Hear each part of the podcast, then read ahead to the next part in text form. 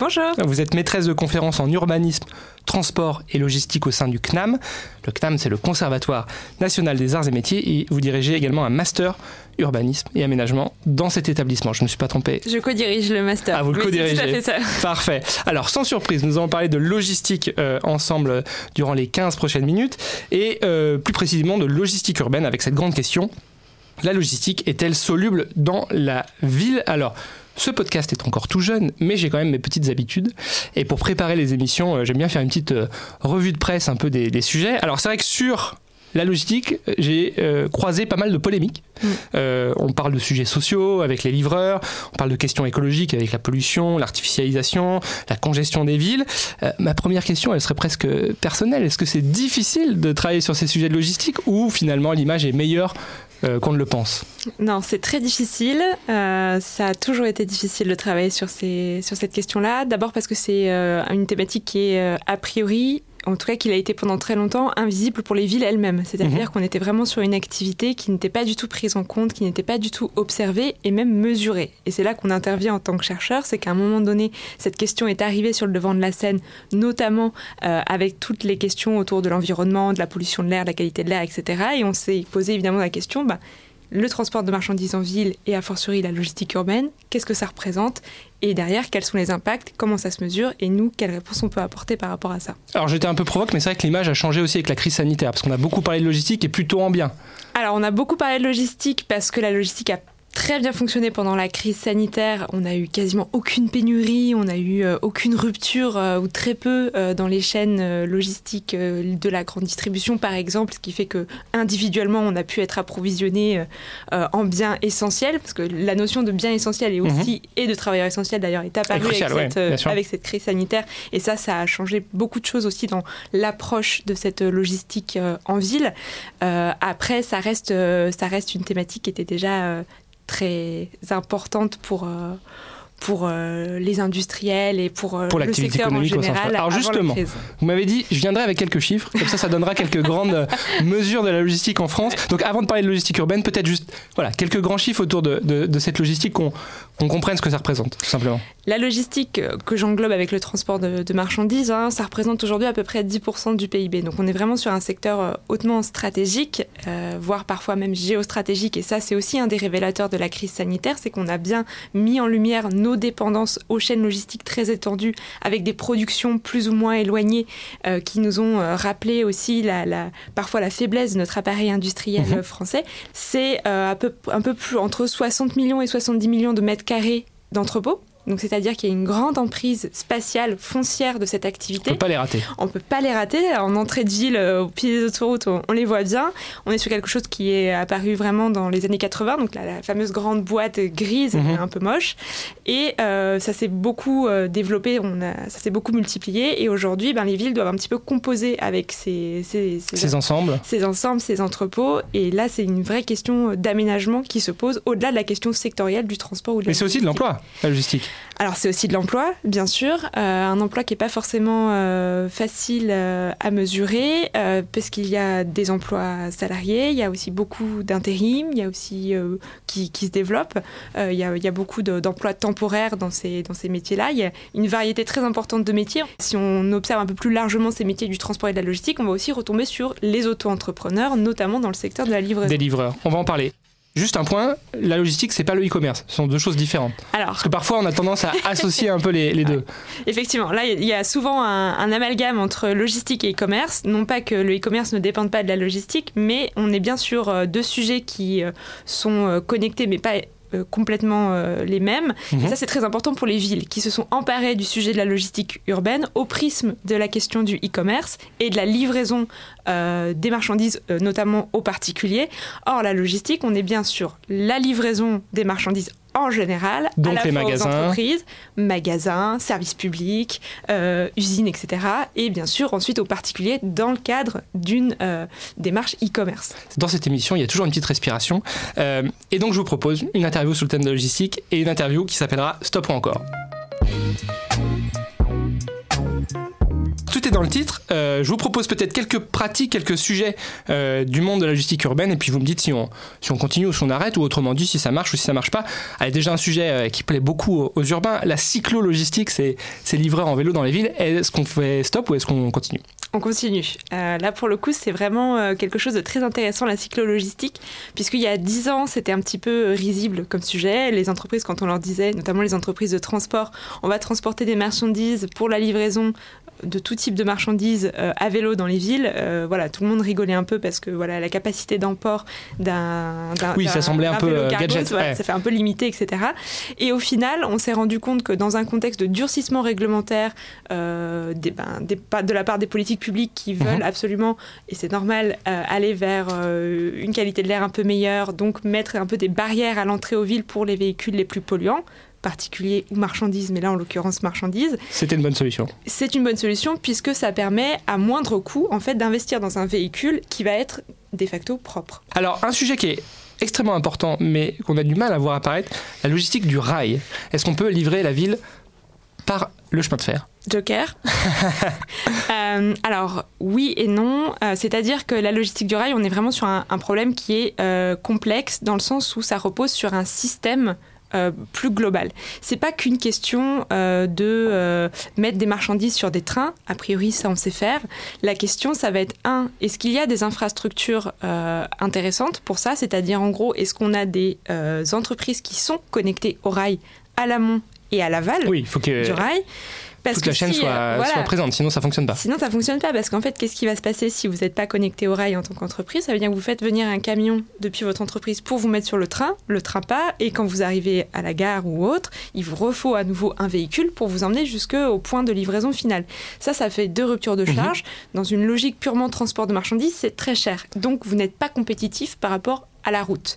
Donc, il y a un problème d'infrastructure, il y a un problème de, de demande pour l'utilisation de, de ce, de ce Donc là, vraiment, les professionnels. Là, vraiment, euh, les- ce qu'on appelle les chargeurs, c'est-à-dire les entreprises qui ont des marchandises à mettre sur euh, potentiellement ce train ou sur, euh, ou sur un camion.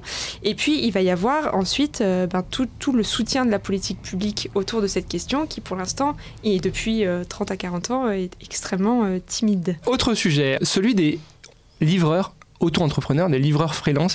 Est-ce qu'on continue avec ce système ou est-ce qu'on arrête?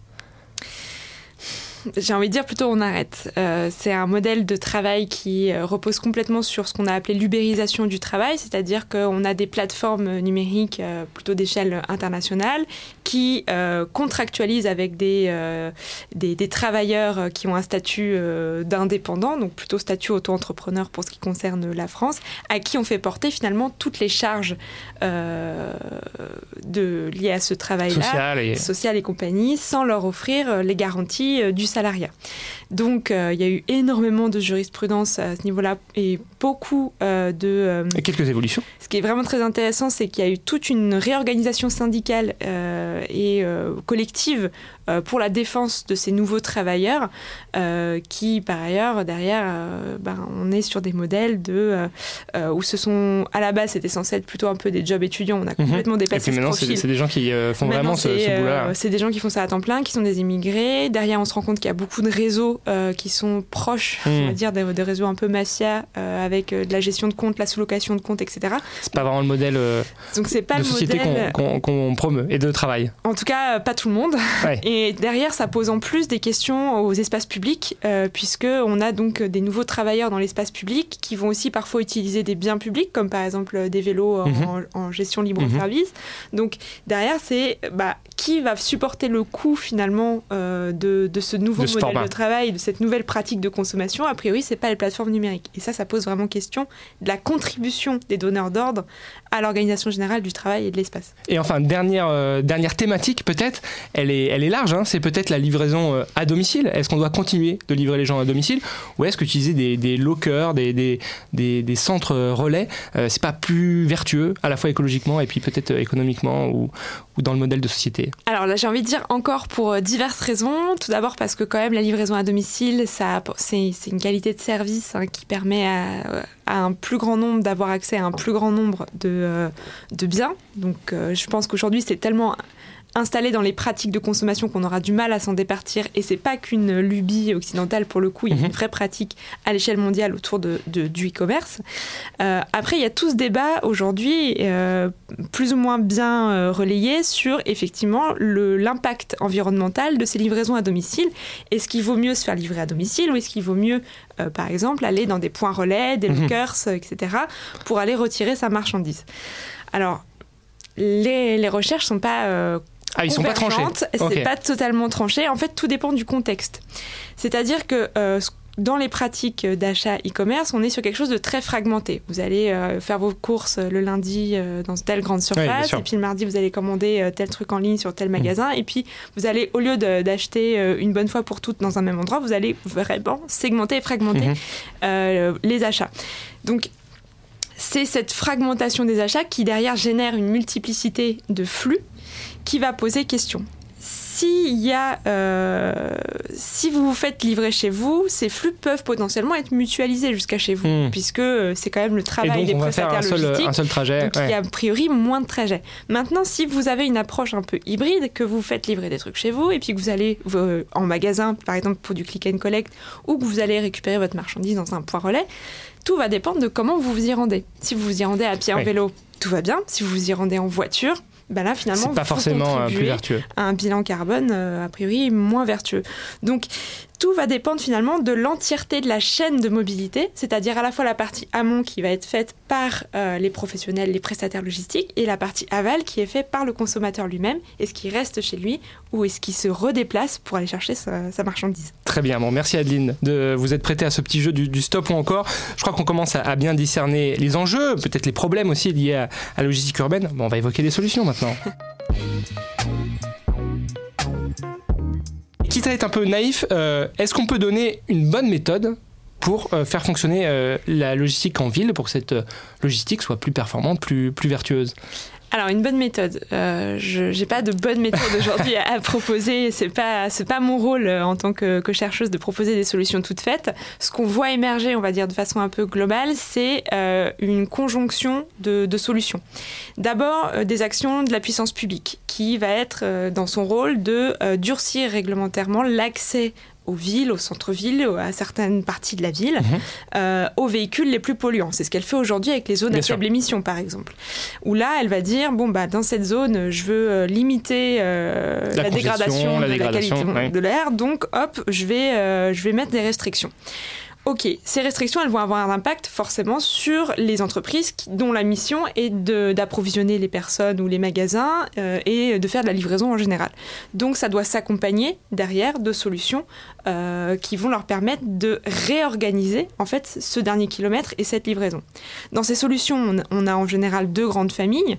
On a soit les familles liées au transport, aux véhicules, donc Mhm. c'est tout ce qu'on entend aujourd'hui avec les véhicules électriques, hydrogène, euh, GNV, enfin Donc là, on change les flottes. voilà, on, on change les flottes, mais finalement on change pas les pratiques. Mhm. On est juste sur une substitution euh, d'un véhicule à une autre. Mhm. Et deuxième approche, ça va être une approche qui en fait est immobilière urbaine, urbanistique. C'est-à-dire que vous pouvez avoir euh, vous pouvez implanter euh, dans la ville des sortes d'entrepôts urbains dans lesquels vous faites des opérations de ce qu'on appelle de cross-dock, c'est-à-dire que vous effectuez une rupture de charge depuis un véhicule lourd, donc un camion qui Mhm. arrive plein, et euh, vous allez éclater la marchandise dans ce petit entrepôt urbain Mhm. et ensuite pouvoir la mettre sur des véhicules comme des vélos cargo ou des petits véhicules électriques qui seront plus propres, a priori, pour circuler euh, en ville. Oui, parce que la logistique urbaine, c'est aussi une question d'immobilier. Et oui. Est-ce qu'on a tranché Euh, vous, vous parliez de ces espaces en ville. Est-ce qu'on a tranché Est-ce qu'on doit faire des entrepôts en ville, à l'extérieur des villes Est-ce qu'on voit se dessiner un, un modèle euh, efficace? Ce qu'on va se dessiner, c'est surtout une complémentarité. On remplacera pas la logistique qui se passe en périphérie dans des entrepôts aujourd'hui de plus de 100 000 m2 par des petits entrepôts de 2000, 3000, 5000 m2 en ville. C'est pas possible,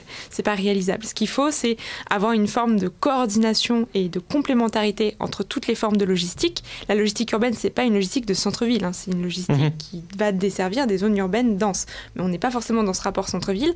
Et pour avoir ce, ce- ce système logistique euh, spatialisé de cette nature, de cette manière, il va falloir qu'il y ait une coordination politique.